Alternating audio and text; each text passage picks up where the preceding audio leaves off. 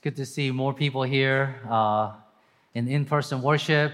I trust that everyone did the protocol thing, and so we're trying to make this church as safe as possible so that uh, the communities could come together and families can join us in the near future.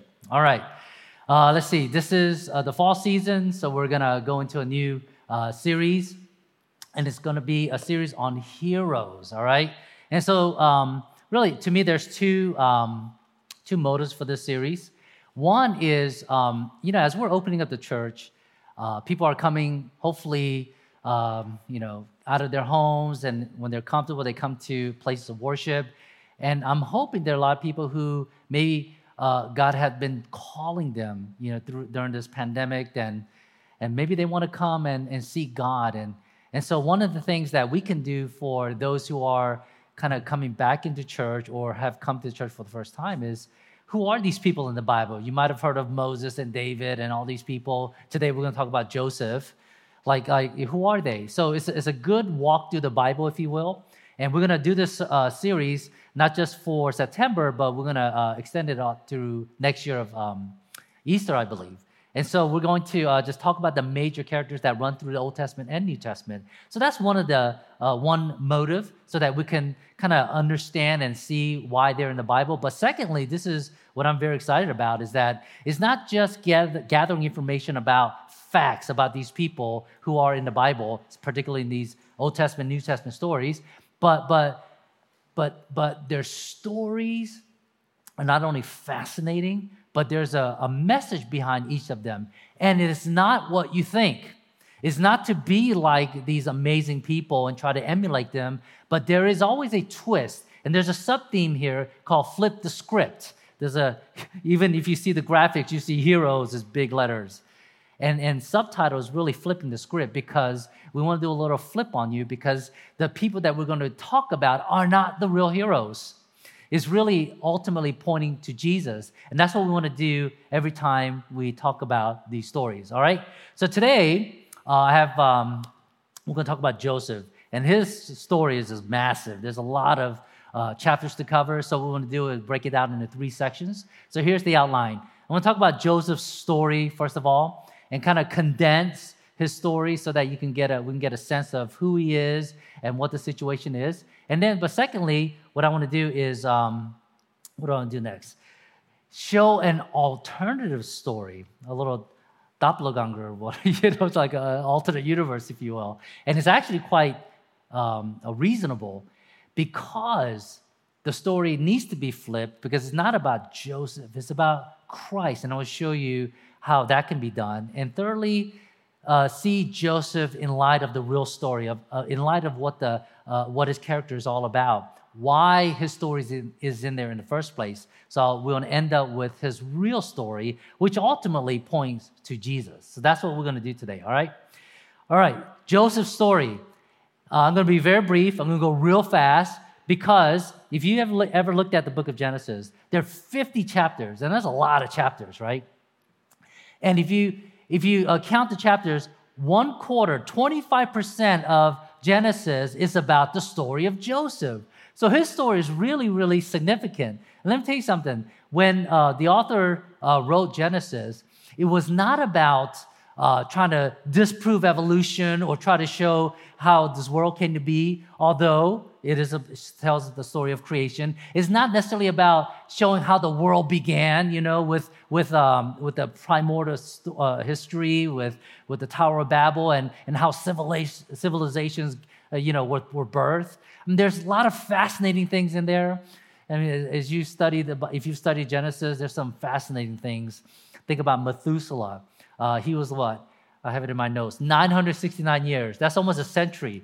How can a person live to nearly a century, right? And there's all these characters like the Nephilims, you know, there's strange stories in there. And it seems like uh, the Bible becomes a myth because all of these kinds of stories are there.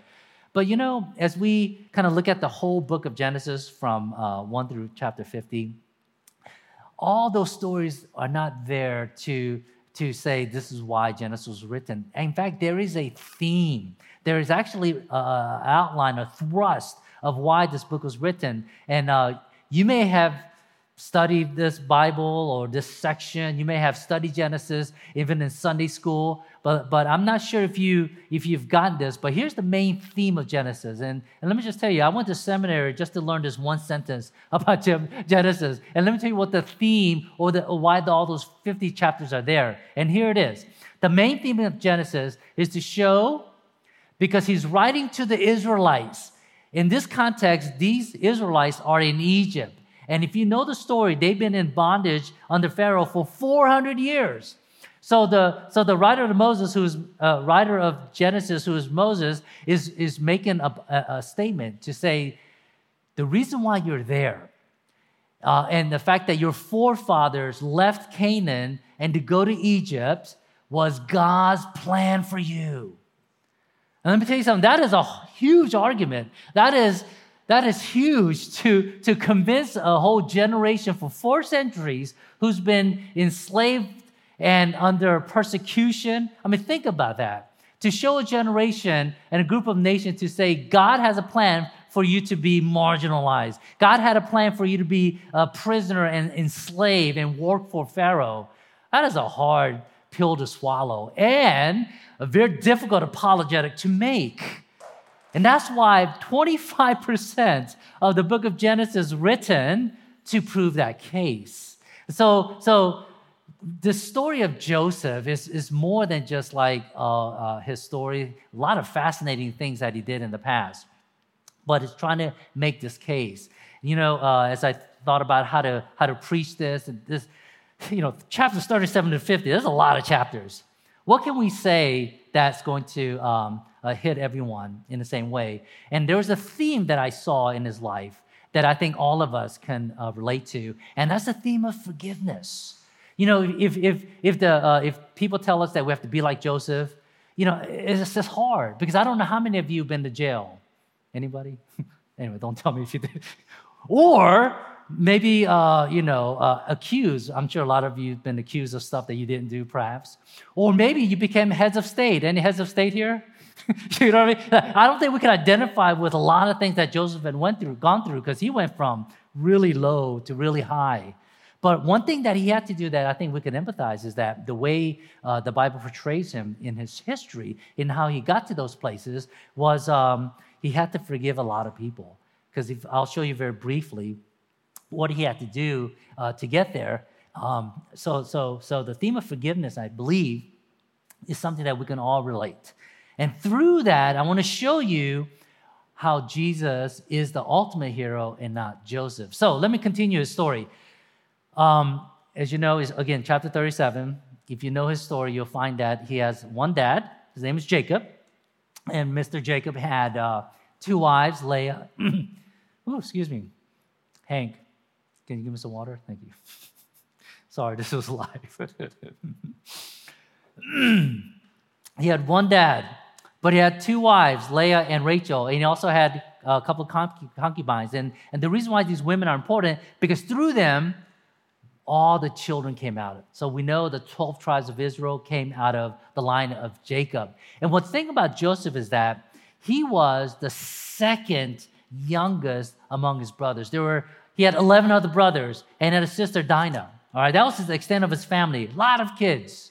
All right, and, and, and the birth order in the uh, ancient Near East, the patriarchal society, is very important because if you were the uh, oldest, that means you had the lion's share of the inheritance. Not only that, but, um, but you had greater responsibility. Thank you. You had greater responsibility for the tribe, for the family. And if uh, the patriarch passes away, the eldest son actually takes over the reign. But what we find in this story is that Joseph was not the oldest, but the second to the youngest. And you wonder why. Because, uh, uh, you know, the first son, actually, if you uh, look at Genesis uh, about Joseph's narrative, you'll find that the first son, his name is Reuben. He's supposed to get all that, but Joseph becomes the favorite. And you wonder why, because what you find is that Jacob, dad, he had two wives, he really loved uh, the second wife, Rachel, the most. And, and for him, uh, Leah's kids were okay. They were his flesh and blood, but they're not his favorite. But when his beloved wife finally conceives, after a lot of prayers, she was barren. For Joseph, I'm, I'm sorry, for Jacob, I believe that he considered Joseph as his first child. So he doted on him, and everything was on him. And if you think about this, you can imagine the sibling rivalry, right? I don't know if uh, uh, some of you, maybe a lot of people these days, are part of blended families. Uh, stepmom, stepdad, stepchildren, half children, quarter children, who knows? It's very complicated these days. It was very common now, perhaps, but back in the ancient Near East is, is really unimaginable. And yet, this was their family. All these siblings were half of somebody. They were really full brothers and sisters. And can you imagine the toxicity that, uh, of the family dynamics that they were in, you know? And, um, and, and it's, just, it's just bizarre. So that is kind of the context in which Joseph comes out of. That's the context in which the story is given. So Joseph's favoritism was actually caused by his father because he doted on the second to last child above everyone else. And uh, how do you think his relationship with the other 11 brothers were? And um, you would probably guess it wasn't very good. There was a lot of jealousy, obviously. There's anger, perhaps, frustration, and rage. I want to show you one of the dialogues they had. In one particular instance, uh, you know, they were shepherds, they were herders, you know, and so that was their duty. So one time, dad asked all the brothers to go out, all the older brothers to go out and do their job. But of course, Joseph, the favorite, gets to stay home uh, play video games and sleep in. So he wasn't doing anything. And then, but then, you know, a few days passed and the brothers weren't coming in. So dad actually got worried and said, Joseph, why don't you go and check up on them to see how they are? And so Joseph goes and he finds them, all right? And Genesis 37, 18 20, listen, I want, I want to read this passage because I want you to see the dialogue. I want you to see the relationship that they had. They saw him from afar. They are the 11 brothers who are doing their thing they saw who? Joseph coming down. And before he, that is Joseph, came near, the brothers conspired to do what? Have a nice talk? Talk this out? No, no, no, no. They conspired to kill him.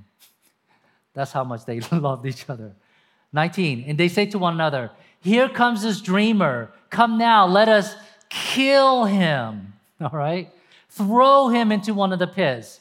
Then they would say, then they would say that a fierce animal has devoured them, and we will see what will become of his dreams. You see the resentment. You see the anger. You see the years. By the time Joseph was 17 years old, at least 17 years of frustration, 17 years of being passed off because of this little kid. And uh, all these brothers had daddy issues, you know, and daddy didn't care for them.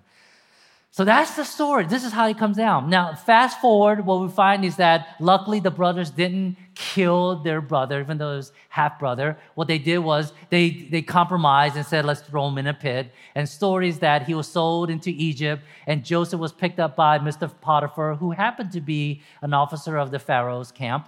And uh, so he did such a good job in his household. He was uh, promoted to manager of all of his estates. And so Joseph did a fine job. But as he was doing his thing, Mrs. Potter kind of took a look at him and, and uh, did things, and, and, um, and he was alleged, alleged uh, uh, to do sexual misconduct against her, which was untrue. But uh, he was landed in jail without due process. And in the prison, more drama, as he's there wondering why he's in prison for uh, not doing anything. Uh, people started having dreams, one, and he interpreted dreams. And one of the uh, cupbearers to the Pharaoh actually got released. And then uh, he forgot about Joseph. And what happened was the Pharaoh, the man of Egypt, also had a dream that disturbed him, as the story goes. And he didn't understand. So, and the cupbearer realized, oh my gosh, I remember Joseph about a year ago he uh, interpreted my dreams, and it had happened exactly the way he said. So he said, Mr. Pharaoh, or King Pharaoh, or Your Highness, whatever. There's a guy in prison who can do this. So lo and behold, what happens is he interprets the dream, talks about a famine, and Pharaoh was impressed, and he elevated Joseph from the pit to the prison to number two position in Egypt. Pretty amazing story. Just that story in itself is kind of amazing.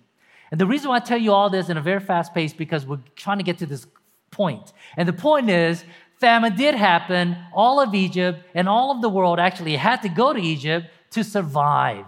And lo and behold, the Joseph's brothers and eventually Jacob and everyone had to go to Egypt to buy food. okay, now we come to this point. Now they meet. They finally meet. Remember, the theme is about forgiveness. All right? How would Joseph react to his brothers? Of course, the brothers didn't know. They thought he was dead or lost in Egypt somewhere, so they didn't recognize uh, his brother at all. But of course, Joseph recognized his brothers. So the biblical narrative shows us Jesus, uh, Joseph's reaction. And what we find is that all throughout time, his heart was melting. All right? So uh, let's read here, chapter 45, verses 1 to 3. This is what happened. Joseph, so, so they finally got to the point, a lot of drama happened, but he isolated him and his brothers in one place. And he says here that Joseph could not control himself before all those who stood by him. So he cried. He says, Make everyone go out from me. So no one stayed with him when Joseph made himself known to his brothers.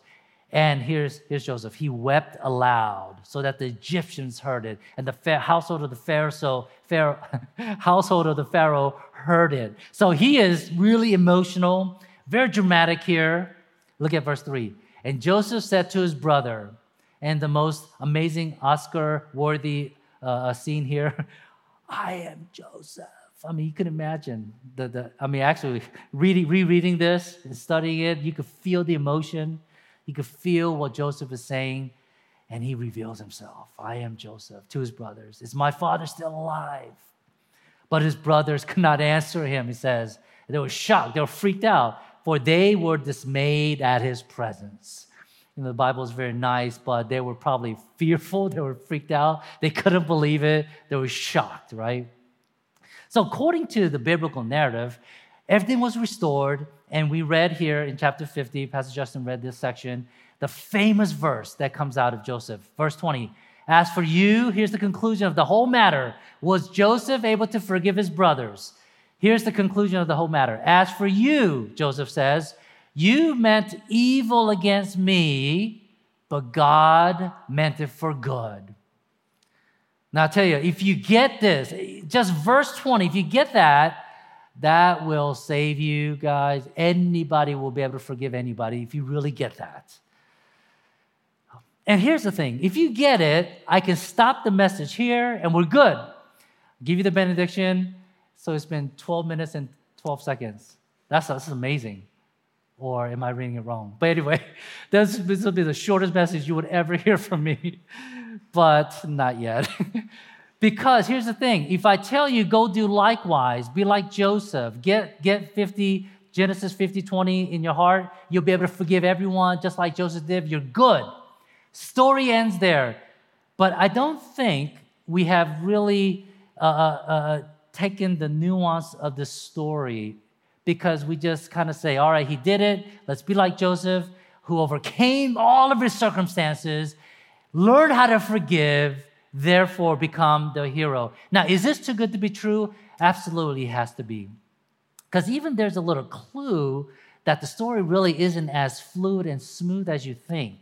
Because even the cha- uh, uh, passage that we read in verse 15, if you go back, and I want to read this part again.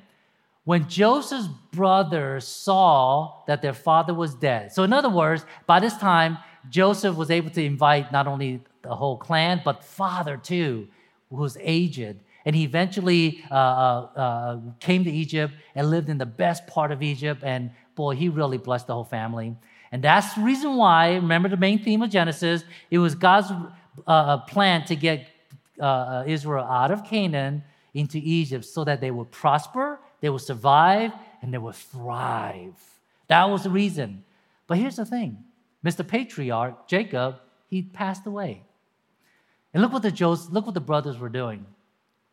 So go back to verse 15. When Joseph's brothers saw that their father was dead, they said, It may be that Joseph will hate us and pay us back for all the evil that we do to him.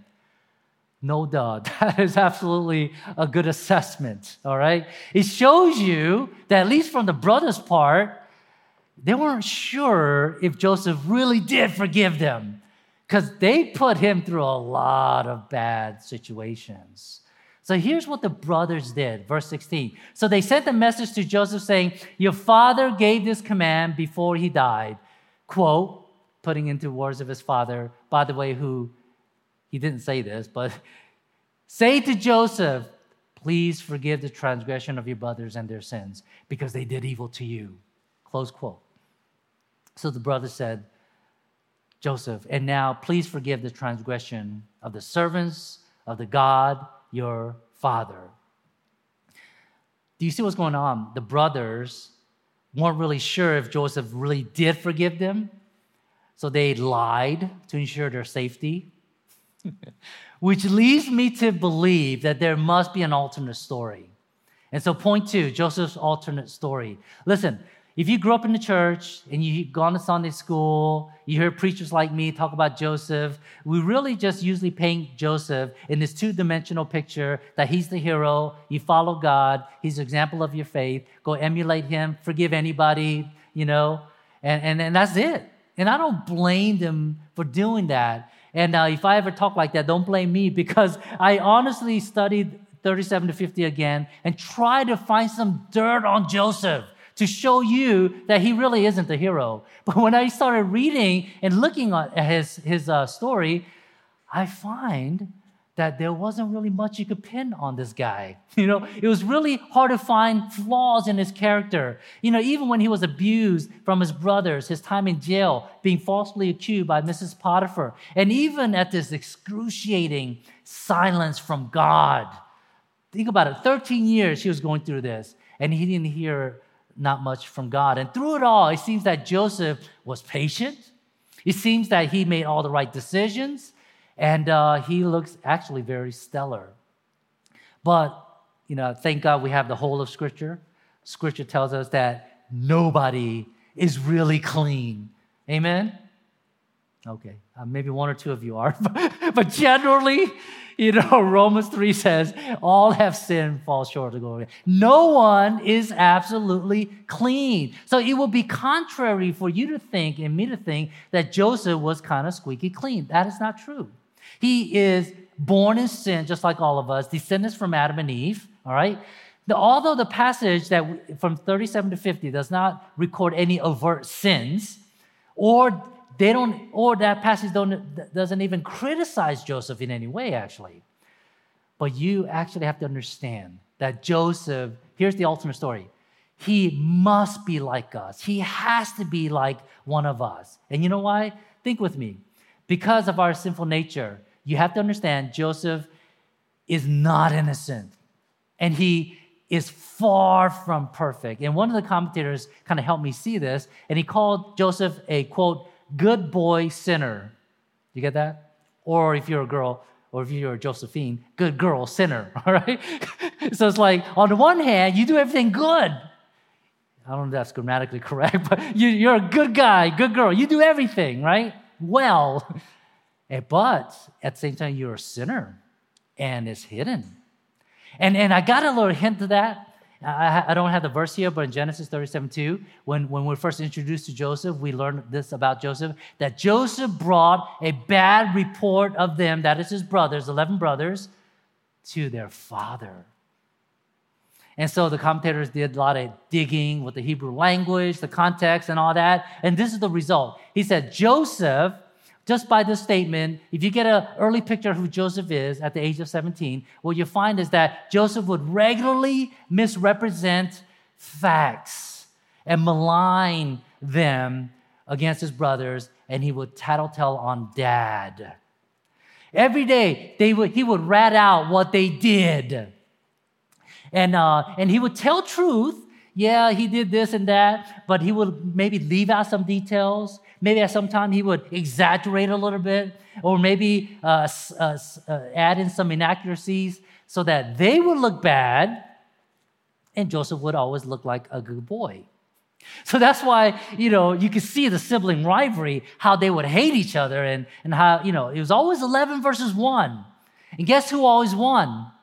The one. Does that make sense? There's a lot of ones. Joseph always won the battle against all of his 11 brothers. So that's the environment. And, and, and, if, the, and if this is true, if, this, if the alternate story of Joseph can be tenable, you have to understand um, Joseph is not a saint. Think about this. With this in mind, and I don't want to I don't want to uh, shock people who think Joseph's a saint, but listen, if this is true, you got to have one or two um, one of two ways of seeing Joseph. To me, he, he's either a rascal, really a conniving rascal, or he is a really good guy, but he's just naive. Those are the only two scenarios. And, and, and I wish we had a lot more time to play on these two narratives and, and go through all the different scenes. But let me just pick one, which is the uh, first part when he was thrown into the pit. Remember when he was thrown into the pit? Now, if Joseph was a rascal, that he really ratted on his brother and, and they hated him and he really wasn't a good guy, what do you suppose Joseph was thinking while he was being trapped in that pit? He would say, I knew I couldn't trust you guys. you know, when I get out, you guys are to get it.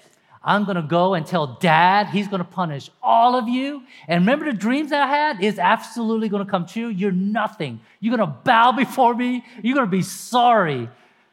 Anyway, sounds mean, right?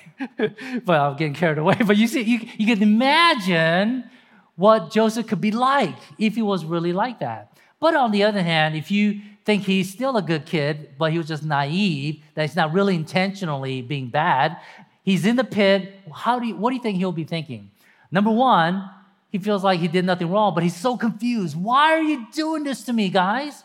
Dad sent me to check up on you. He, he wanted, and I was just here to see if you're okay. Why are you doing this to me? What did I do to you?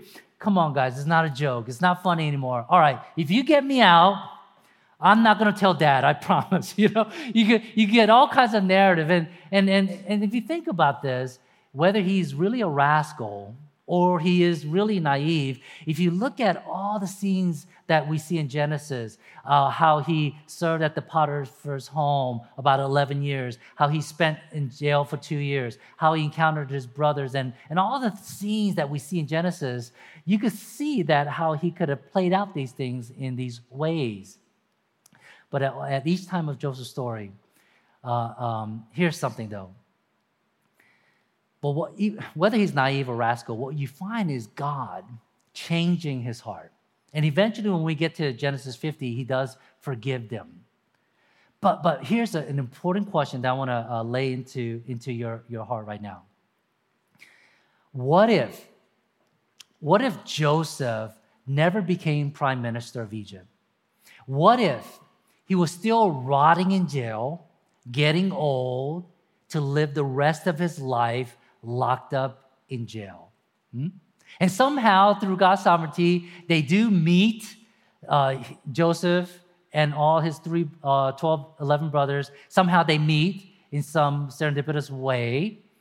Here's the question Would Joseph be able to forgive his brothers and show them forgiveness and mercy in the same way that we see in Scripture? It's just a thought. That's why it's an alternative story. I want you to think about this. You know why? I mean, it's just a thought because in the scriptures it didn't happen that way. And thank God for that.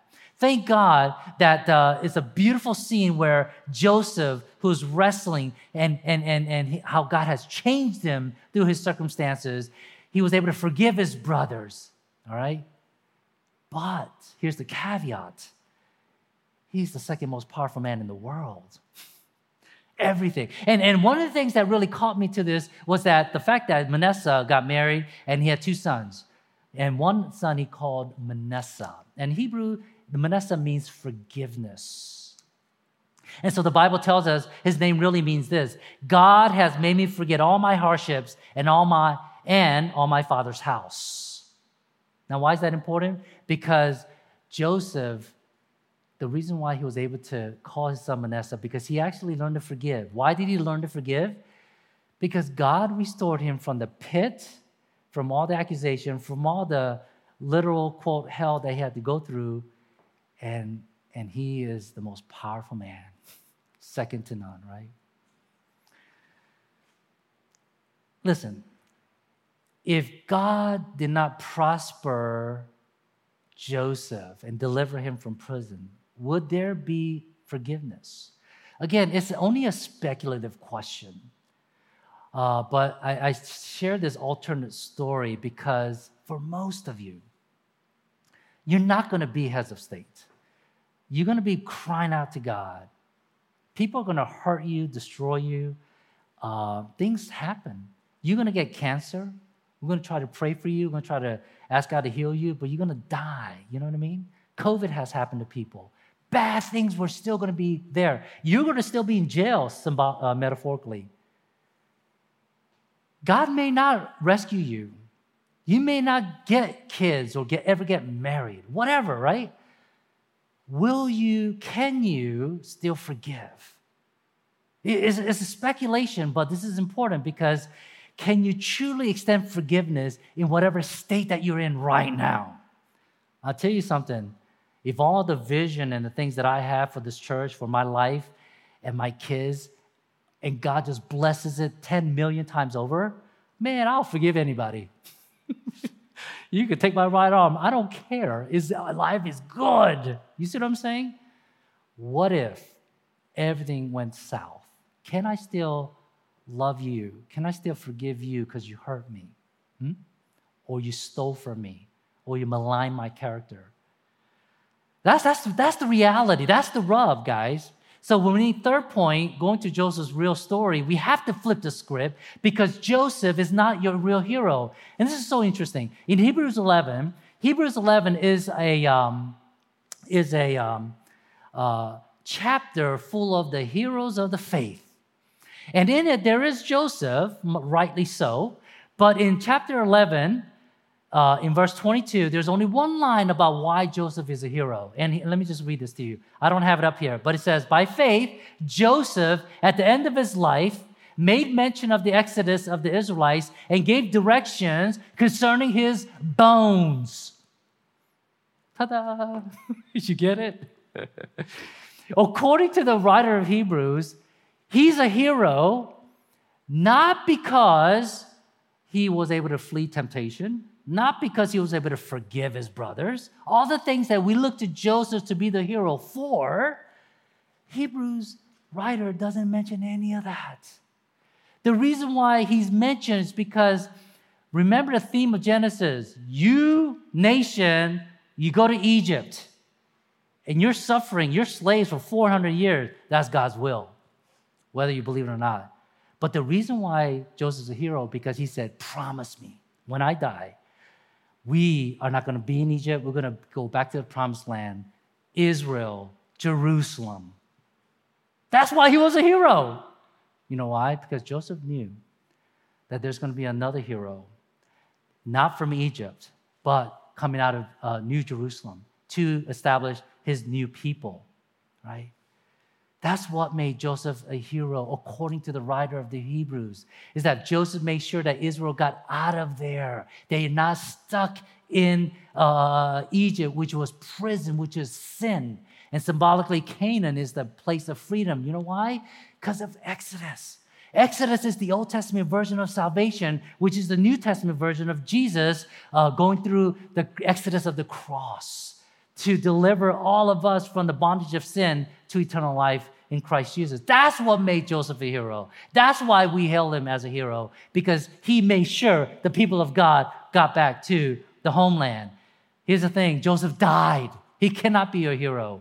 But there's another Joseph like him who he was pointing to who's going to get him out into the Exodus, and that is Jesus. Think about this Jesus was the favorite from his father, but he became a brat, I think. Jesus was also a favor of, of his father at the baptism and transfiguration, but you know how, how Jesus turned out to be? John says he is full of grace and truth. favor son, and he that's who he is. Like Joseph, Jesus was also imprisoned and found guilty without due process, right? But here's the difference. Whereas Joseph was restored from prison and given honor to, the, to, to Pharaoh, next to Pharaoh, so that he can be the most powerful person and do whatever he wants, Jesus, on, on, Jesus, on the other hand, was left to be in prison to receive the full penalty of the law and sentenced to death, capital death on the cross. There's a huge difference. And here's the thing because Joseph was free, he was able to forgive anybody. Jesus was still in bondage, he was still in prison. And even when his, his spiritual lifeline was taken away, which was God the Father, what did Jesus do on the cross? In the prison pit, in his spiritual darkness, he said these amazing words. He says, Father, forgive them, for they don't know what they're doing. That's where forgiveness comes. Not when everything's good. And none of us have the capacity to forgive when you're in the pit, when everyone has rejected you and everyone said you're nobody, you suck, nothing. There's no way you can find forgiveness, especially for those who have hurt you. But Jesus Christ did that. That's why he's our hero, guys. Forgiveness is divine. It's not in the person of Joseph or good people. No, no one could ever do this. It is divine. It comes from on high. That's why Joseph cannot be your hero. He cannot save you. God can.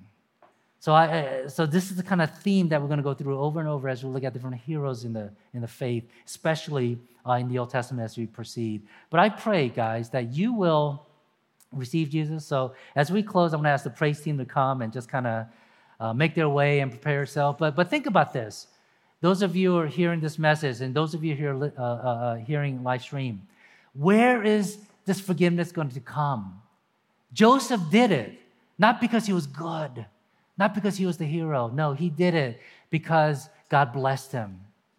But Jesus Christ did it despite the blessing.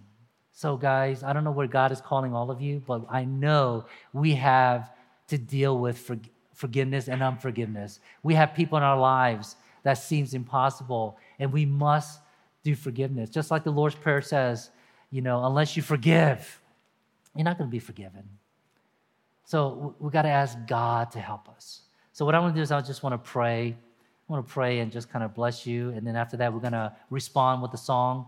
Let's just pray together in one spirit. Father, I thank you in Jesus' name that your church is going to go forth. And this is a church not doing things on our own, but it's a church that's going to be uh, received from power on high to do divine things because even things like forgiveness, things like obeying your command and doing your work and obeying you, it has to be from on high. Jesus, may you be our ultimate hero in everything that we do so that we can go forth, Lord, so we can promote you and not ourselves and not our righteousness. So, oh God, I pray that you would forgive the hearts of the people, of your people, so that we will love you, and especially those who are in the pit right now who are still in, in the metaphorical jail, who cannot be out. I pray that you give them the divine power to understand and forgive because they have been forgiven. We have been forgiven. Show us how to do that to those that you call us to. Father, we thank you. In Jesus' name we pray.